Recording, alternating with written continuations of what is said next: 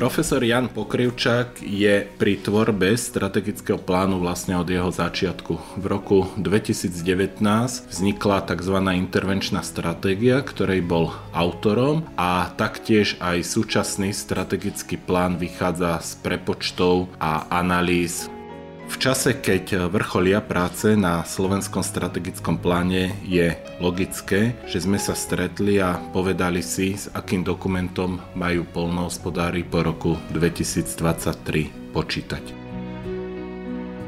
Prvá otázka, ktorá možno vie zarámovať tie vaše odpovede do širších súvislostí je, ako je vlastne slovenský strategický plán zameraný. Strategický plán reaguje na potreby Slovenska, ktoré možno zhrnúť v tejto oblasti do piatich častí. Prvou hlavnou výzvou slovenského polnohospodárstva je zabezpečenie zdravých a kvalitných potravín za primerané ceny je zvlášť potrebné zvrátiť výrazný dlhodobý pokles produkcie ovocia a zeleniny a produktov živočišnej výroby a vytvoriť tak predpoklady pre udržateľné hospodárenie a zabezpečenie diverzifikovanej stravy pre spotrebiteľov z lokálnych zdrojov. Druhou veľkou výzvou je vytvoriť vhodné podmienky aj pre rozvoj životaschopných malých a stredných fariem, hlavne na trhu s pôdou, v oblasti adresnosti podpor, ako aj v rámci prístupu týchto malých a stredných polnohospodárov k úverom.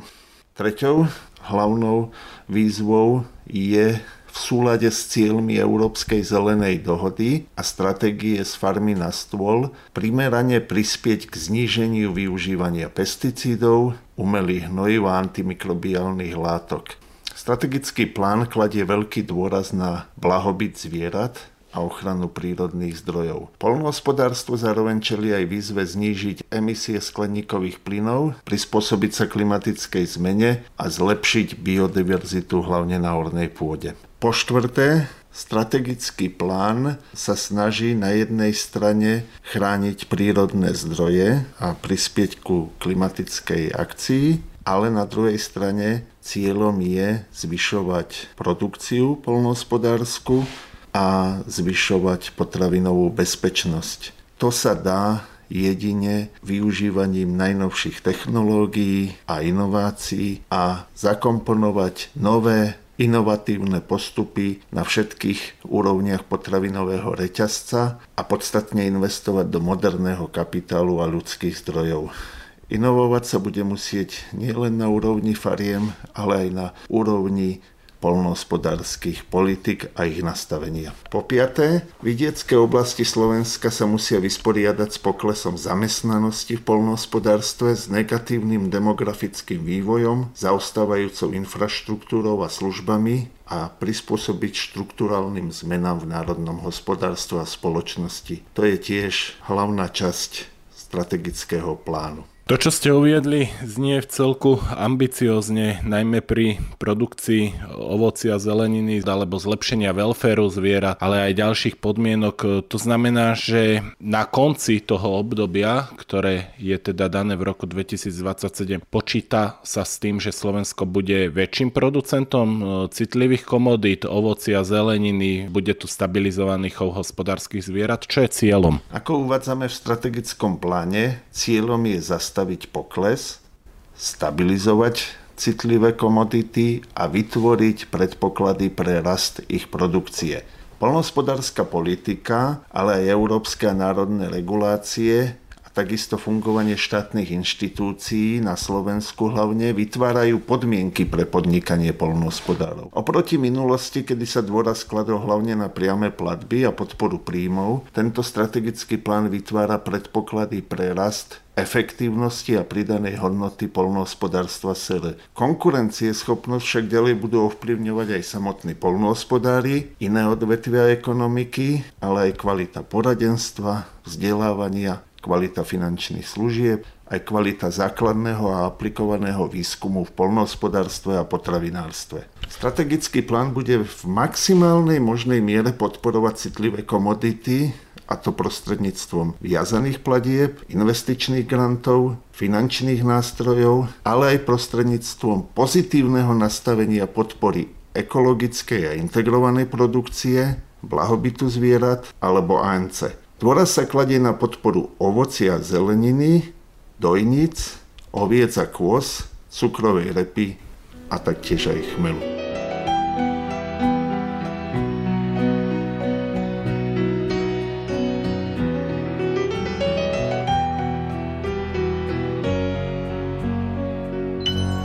Čo sa týka priamých platieb, polnohospodári sú momentálne zvyknutí na tzv. SAPSové podpory. Teraz sa má prejsť na iný systém podpor. Vy ste sám povedali, že náš strategický plán je akoby zameraný skôr na výrobne a nie na podporu plochy. To znamená, že aký rozdiel uvidia polnohospodári v tej súčasnosti SAPSovej platbe po roku 2023 v BISovej platbe? Čo sa týka priamých platieb, tak oddelenými priamými platbami v novom programovacom období budú hlavne základná podpora príjmu v záujme udržateľnosti, tzv. BIS, ktorý nahradí súčasnú SAPSovú platbu. V novom programovacom období tá základná podpora príjmu je stanovená na úrovni 101 eur na hektár. Táto základná podpora bude doplnená tzv.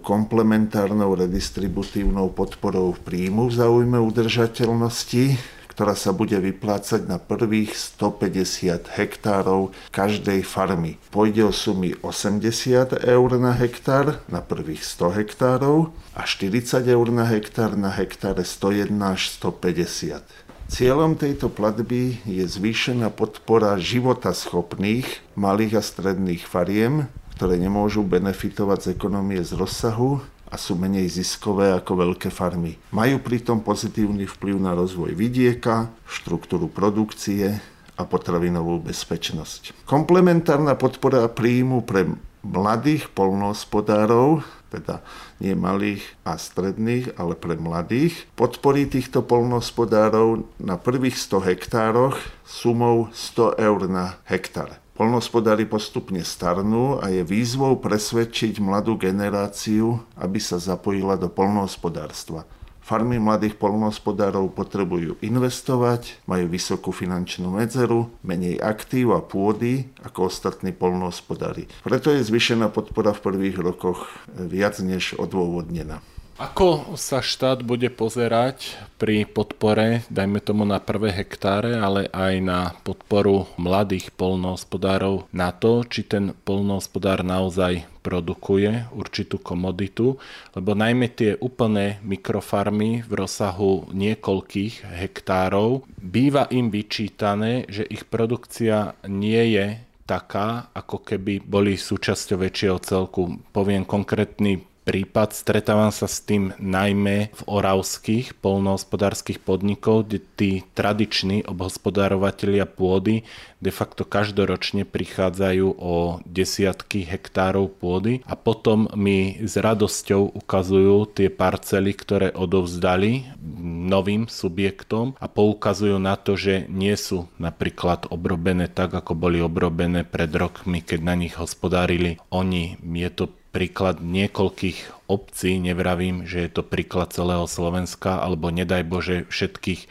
malých polnohospodárov, len či štát bude za tie zvýšené platby aj niečo vyžadovať. Každý farmár, či už je malý alebo veľký, potrebuje splniť všetky kritériá, aby tieto platby získal. E, jedná sa to hlavne o kritérium aktívneho farmára, teda musí splňať definíciu aktívneho polnospodára, musí plniť, e, čo sa týka podmienok hektárov a veľkosti rozsahu a veľkosti jednotlivých e, parciel, na ktoré žiada podporu a takisto musí plniť všetky podmienky kondicionality. To znamená, že tieto pravidla platia pre všetkých e, polnohospodárov rovnako, či už sú malí alebo veľkí. Tieto názory na podporu malých a veľkých môžu byť rozdielne. Máme veľa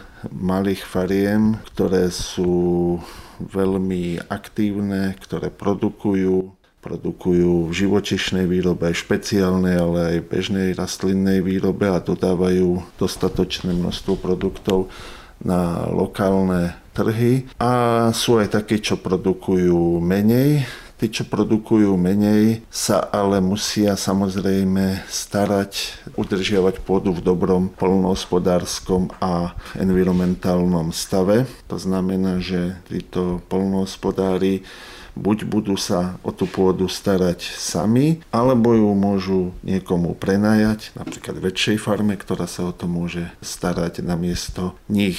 Je to vec súkromného rozhodnutia týchto polnohospodárov navzájom, či budú pôdu obrábať sami, alebo ju dajú do prenajmu niekomu inému.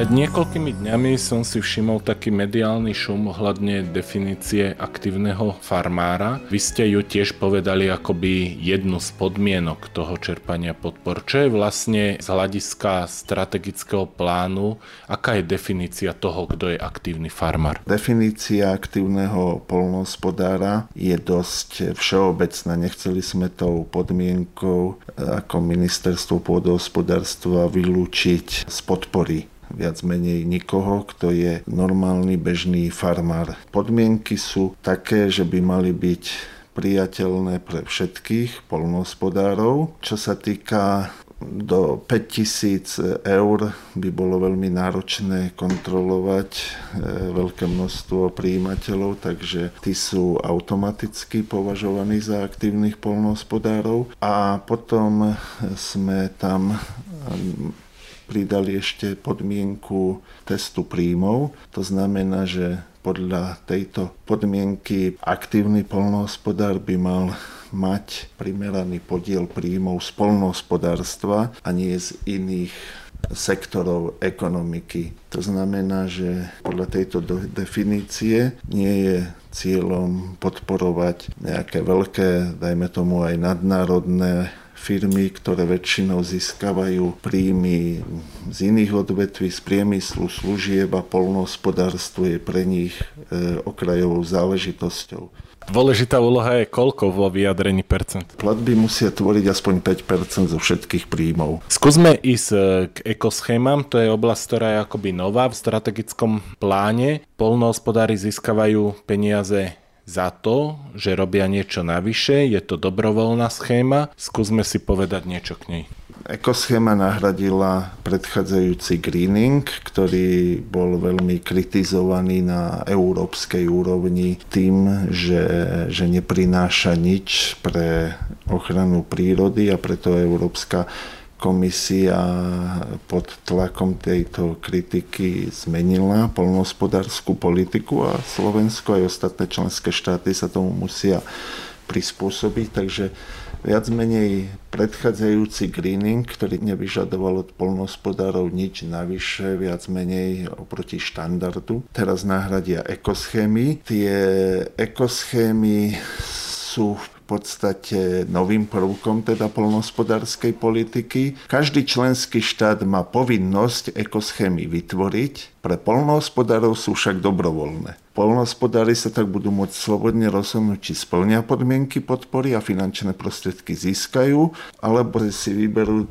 do ekoschém sa nezapojiť a neuchádzať sa o podporu. Slovensko bude uplatňovať dve ekoschémy. Celofarmovú ekoschému a ekoschému dobre životné podmienky zvierat, pastevný chov. Čo sa týka celofarmovej ekoschémy, tam je cieľom zlepšiť štruktúru ornej pôdy, podporiť biodiverzitu a bojovať proti klimatickej zmene. Biodiverzitu na Slovensku znižujú podľa štúdií, podľa odborníkov, veľké monokultúrne lany na ktorých celofarmová ekoschéma zabezpečí vytvorenie neproduktívnych plôch a biopasov. Biodiverzita na trvalých trávnych porastov sa zvýši prostredníctvom odložených termínov kosenia a platba v rámci ekoschémy taktiež zlepší štruktúru ornej pôdy zvýšením podielu organického uhlíka a podporí sa uchovávanie uhlíka aj na plochách trvalých plodín, čo bude mať pozitívny vplyv aj na klimatickú zmenu, ale samozrejme to bude mať pozitívny vplyv aj na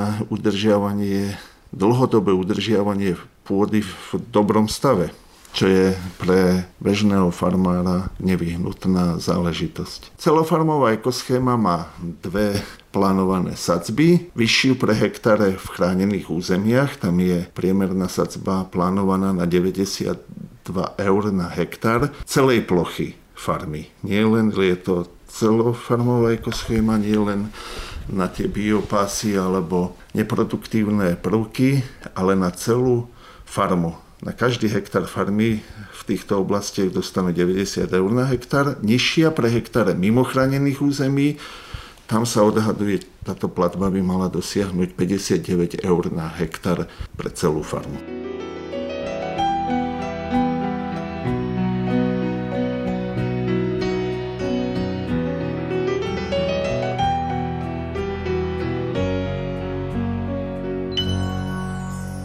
Pán profesor, neznižuje sa motivácia ísť do ekoschém s aktuálnymi mimoriadne vysokými cenami rastlinných, ale musíme povedať, že v tomto období aj živočišných komodít. Je to pre polnohospodára ešte motivačné? A druhá otázka, tiež hypotetická. Ak to motivačné nie je. V ekoschémach je vyčlenených viac ako 500 miliónov eur na obdobie do konca roku 2027. Čo s týmito prostriedkami, ak by sa nezapojilo dostatočný alebo vami plánovaný počet polnohospodárov do tejto schémy? Musím povedať, že ekoschému vytvorilo ministerstvo pôdohospodárstva v spolupráci s polnospodármi, ako aj spolupráci s ochranármi. Takže išlo vzájomnú dohodu všetkých zúčastnených strán a aj kvôli tomu veríme, že tá ekoschéma prispieje pozitívne k ochrane prírody, ku klimatickej akcii, ochrane biodiverzity ale zároveň bude prospešná aj pre polnohospodárov. Je to predsa len celkom slušná suma, ktorú dostanú na hektár, takže je šanca veľmi vysoká aj po konzultáciách s polnohospodármi, že sa drvíva väčšina polnohospodárov do tejto ekoschémy zapojí. Hypoteticky, keby sa náhodou nezapojili, čo nepredpokladáme, tak máme možnosti v budúcnosti túto ekoschému upraviť. Hej, nie je to ekoschéma, ktorá je navždy vytesaná do kameňa, môžu sa upraviť sadzby a napríklad, aby reflektovali trhové ceny, ale to by zase vyžadovalo väčší podiel zdrojov, aby sme presunuli na ekoschému. Už ste naznačili, že vlastne sú prípustné zmeny akoby v priebehu toho programového obdobia. My keď sme robili konferenciu 30. júna o sektorových intervenciách, o možnosti ako podporiť združovanie polnohospodárov, tak sa na nej zúčastnilo niekoľko zástupcov odbytových organizácií zameraných na mlieko. Dnes viem, že celkovo registrovalo svoje odbytové organizácie až 11 takýchto subjektov ale na ich financovanie je v rámci toho vyčlenenia aktuálne 8 miliónov eur. Takže taký laický pohľad vyzerá, že či to bude stačiť. Otázka je, do akej miery je možné meniť napríklad tieto finančné alokácie a kedy dajme tomu najskôr a či vôbec je ministerstvo pôdohospodárstva náchylné k takýmto úpravám dokumentu. Čiastky alokované na podporu organizácií výrobcov boli konzultované s polnohospodármi museli sme odhadnúť, koľko odbytoviek sa vytvorí a ako budú mať produkciu a na to alokovať určité percentá na dodatočnú podporu tých odbytoviek. Myslím si, že sme veľmi objektívne a transparentne komunikovali napríklad aj z, aj z SPPK a s inými organizáciami polnohospodárov a Takýto bol vtedajší odhad všetkých zúčastnených stran. Je potešiteľné a ministerstvo pôdohospodárstva viac menej podporuje vytváranie organizácií výrobcov a je veľmi dobré, že, že sa bude vytvárať viac organizácií výrobcov napríklad v sektore mlieka. Zdroje na to sú. Hej. To znamená, že nie je problém upraviť strategický plán, keďže podpora organizácií výrobcov je pre ministerstvo pôdohospodárstva kľúčová.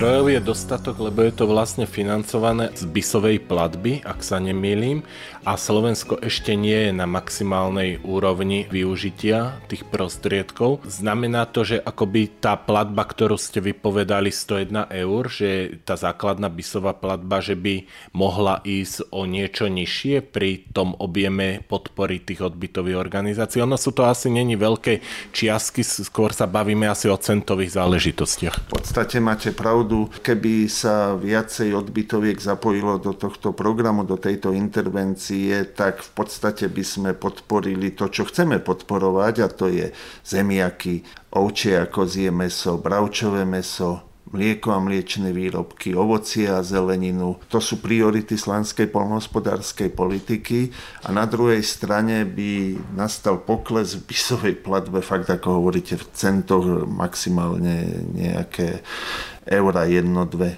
Takže v podstate tie sektorové intervencie sú kvázi viazanými podporami odvetví, ktoré Slovenská republika chce podporovať. Ono je na tom asi sympatické aj to, že tie peniaze nie sú určené na prejedenie, ale sú určené na združené investície týchto odbytových organizácií. To znamená, že časť tých prostriedkov do toho má venovať samotný polnohospodár a za to môžu robiť určité investície, ktoré by možno samostatne nerobili alebo ich výraznejšie zvažovali. Týmto ako keby sa dostávame k druhému pilieru a k samotnej podpore investícií, kde polnohospodári boli vlastne od e, predstupového programu SAPARD až do súčasnosti zvyknuté na určité grantové schémy. To by sa malo ale tiež zmeniť po roku 2023. Ako som na začiatku povedal, aby sme dosiahli potravinovú bezpečnosť na primeranej úrovni a zároveň chránili životné prostredie, klímu. Musíme niečo robiť a to niečo znamená napríklad, že musíme investovať do nových technológií a inovovať polnohospodárskú produkciu, ale zároveň musíme aj zlepšovať nastavenie polnohospodárskej politiky. A takouto inováciou v oblasti polnohospodárskej politiky sú tzv. finančné nástroje, takže my zachováme v určitej miere aj, aj investičné granty, ale veľká väčšina podpor pôjde cez tzv. finančné nástroje, na ktorých sa budú podielať nielen ministerstvo pôdohospodárstva, ale aj banky, finančné inštitúcie a tak veríme, že tie projekty, ktoré budú vybrané, budú vybraté lepšie, ako keby ich vyberal len štát, lebo sa na tom bude podielať aj, aj e, súkromný sektor a zvlášť banky, ktorým záleží na návratnosti týchto investícií, takže návratnosť investovaných peňazí bude z hľadiska aj tých firiem, ale aj z Slovenska a programu rozvoja vidieka vyššia ako bola doteraz. A takisto sa upraví aj e, miera spolufinancovania, koľko bude podielať sa na tom štát a koľko súkromné firmy, ktoré dostanú tieto finančné nástroje a týmto spôsobom budeme môcť e, podporiť ďaleko viacej projektov. To znamená, že finančné nástroje vytvárajú ako keby aj zväčšovali množstvo peňazí, ktoré budú v sektore určené na podporu investícií a tie investície nevyhnutne Slovensko potrebuje, lebo v prepočte na hektár Slovensko dosahovalo v minulosti veľmi slabé výsledky. Na hektár Slovensko investovalo ďaleko menej ako Česko a už nehovorím o Dánsku alebo Fínsku.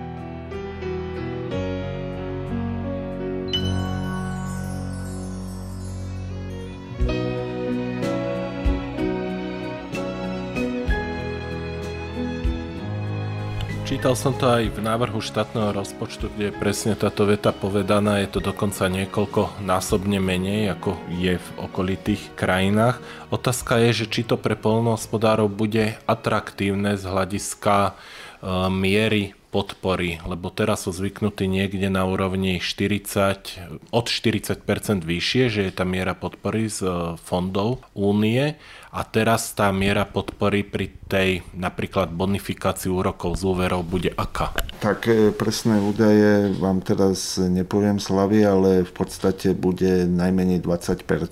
Hej, dá sa to takto odhadom povedať, alebo dokonca presne aj vypočítať. Ale Musíme si uvedomiť, že v súčasnosti je väčší dopyt po týchto grantoch, ako máme zdroje v programe rozvoja vidieka, takže si treba uvedomiť, že veľa polnohospodárov projekt nezískava v súčasnosti a je aj tlak aj z hľadiska polnohospodárov, aby sme sme tý, z tých 40% šli dole, aby aj ostatní sa mohli uchádzať o podpory.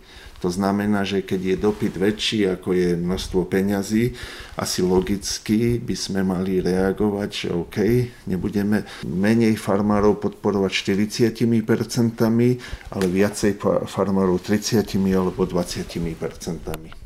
A tí samotní polnohospodári vlastne budú investovať, takže sa zabezpečí aj viac nových technológií do rezortu. Zamedzi to aj takým faktorom, ako sme boli svetkami, alebo ako sme svetkami doteraz v neuzavretej kauze dobytkar? Tak určite finančné nástroje vytvoria lepšie podmienky a povedú, keďže bude tam ešte aj kontrola finančných inštitúcií z bank, takže tento systém je oveľa transparentnejší ako bol doteraz. Slovensko odovzdalo svoj strategický plán do Bruselu v januári 2022. Postupne sa vlastne dozvedáme, ktorým krajinám už Európska komisia strategický plán odsúhlasila. Dnes ráno som si prečítal, že ďalšie v poradí je Maďarsko, ktoré malo vlastne strategický plán uzavreté, aj keď malo, myslím, že viac pripomienok e, k jeho obsahu, ako malo samotné Slovensko. Slovensko zatiaľ uzavreté nie je. Aký je hlavný dôvod? Tak ešte veľké množstvo štátov nemá uzavretý strategický plán, nie, nie len Slovensko. Myslím si, že väčšina členských štátov ešte nemá uzavretý strategický plán, ale môžem povedať, že my Slovensko nemáme zatiaľ ho uzavretý oficiálne. To znamená, ešte nám neprišlo rozhodnutie, ale neoficiálne už strategický plán je uzavretý. Už sme ho odoslali, komisia s ním súhlasí a teraz sa robia len administratívne opatrenia, aby, aby sa, sa tento strategický plán vypodpisoval, aby sa e, upravil, dal do potrebného formátu, ale zmeny obsahové sa už nerobia. Takže dá sa povedať, že neoficiálne má Slovensko strategický plán na 100% už uzavretý a už nerokujeme s Európskou komisiou o nejakých vecných zmenách v strategickom pláne. Pán profesor, 8. decembra sa stretneme na konferencii financovanie polnohospodárskych subjektov, ktorá sa uskutoční v Nitre. Vy tam vystupujete s témou, ktorá má akoby porovnať e, systém platieb alebo výšku platieb na Slovensku a v ostatných štátoch Európskej únie. Ja viem, že keďže je tých štátov asi 27, že sa bude veľmi ťažko teraz vo vašej odpovedi vyberať, že v čom sme lepší, v čom sme horší. Asi to najlepšie ukáže na tej konferencii, kde si to ten človek porovná v tom grafe, po prípade pozrie v zborníku. Ale skúsme povedať, že čo je takým bodom, ktorý udrie do očí v slovenskom strategickom pláne z hľadiska porovnania s ostatnými štátmi pozitívne a možno aj povedať, v čom možno negatívne alebo v čom možno nefinancujeme niektoré oblasti tak ako okolité krajiny. Či viete niečo také vybrať?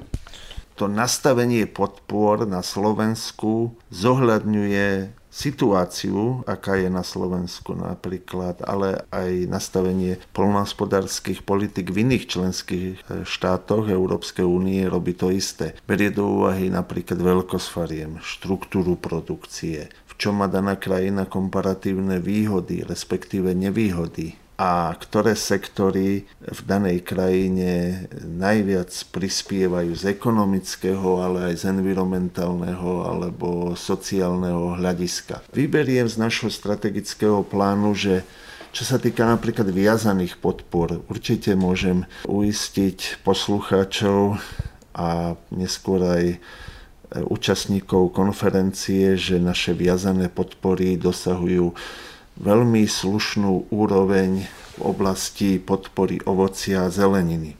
Veľmi slušnú podporu dosahujú v oblasti podpory dojnic, oviec a kôz, ale aj cukrovej repy a chmelu. To znamená, že podporujeme ovocie, zeleninu, špeciálnu rastlinnú výrobu a sústredíme sa na podporu tých vertikál, ktoré sú funkčné, efektívne, efektívne a majú možnosť ďalej sa aj rozvíjať. Porovnám ešte pre zaujímavosť napríklad tú základnú podporu. Čo sa týka základnej podpory, tak v podstate odzrkadluje, aký nám bol alokovaný rozpočet na prvý pilier z európskeho rozpočtu. Iba 6 krajín má nižšiu podporu na hektar ako Slovensko. Najnižšiu podporu na hektary pre zaujímavosť poviem, že bude mať Česko. Hej, tam sú tiež veľké farmy a podobne. Ale keď porovnávame, aká je výška podpory na priemernú farmu, alebo dokonca aká je výška podpory na hektár po odpočítaní nájomného, tak tam už Slovensko dosahuje veľmi dobré výsledky v porovnaní s inými členskými štátmi. Česká republika má asi preto tak nízke platby, lebo tam e, výrazne navyšovali redistributívnu platbu. Česká republika dosahuje jednu z najvyšších redistributívnych platieb. Musím povedať, že samozrejme, že to stanovenie podpor nie je nejaká súťaž o najvyššiu redistributívnu alebo najvyššiu základnú platbu, ale cieľom je podporiť príjmy polnohospodárov na jednej strane a motivovať polnohospodárov zvyšovať produkciu. To si myslím, že slovenský strategický plán aj dosiahol. Samozrejme, ani v podpore mladých eh, polnohospodárov, ani v podpore malých a a stredných fariem nedosahujeme ani najvyššie hodnoty, ale určite nie ani najnižšie. Nie sme nejaký extrém, sme niekde v priemere, ale tie sektory, ktoré sú pre nás dôležité, ovocie, zelenina, patria medzi tie napríklad s najvyššou podporou aj v porovnaní s inými štátmi Európskej únie.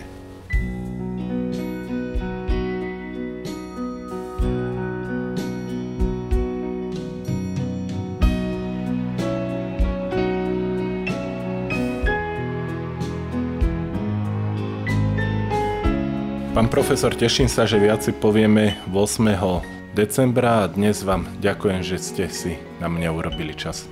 Ďakujem pekne.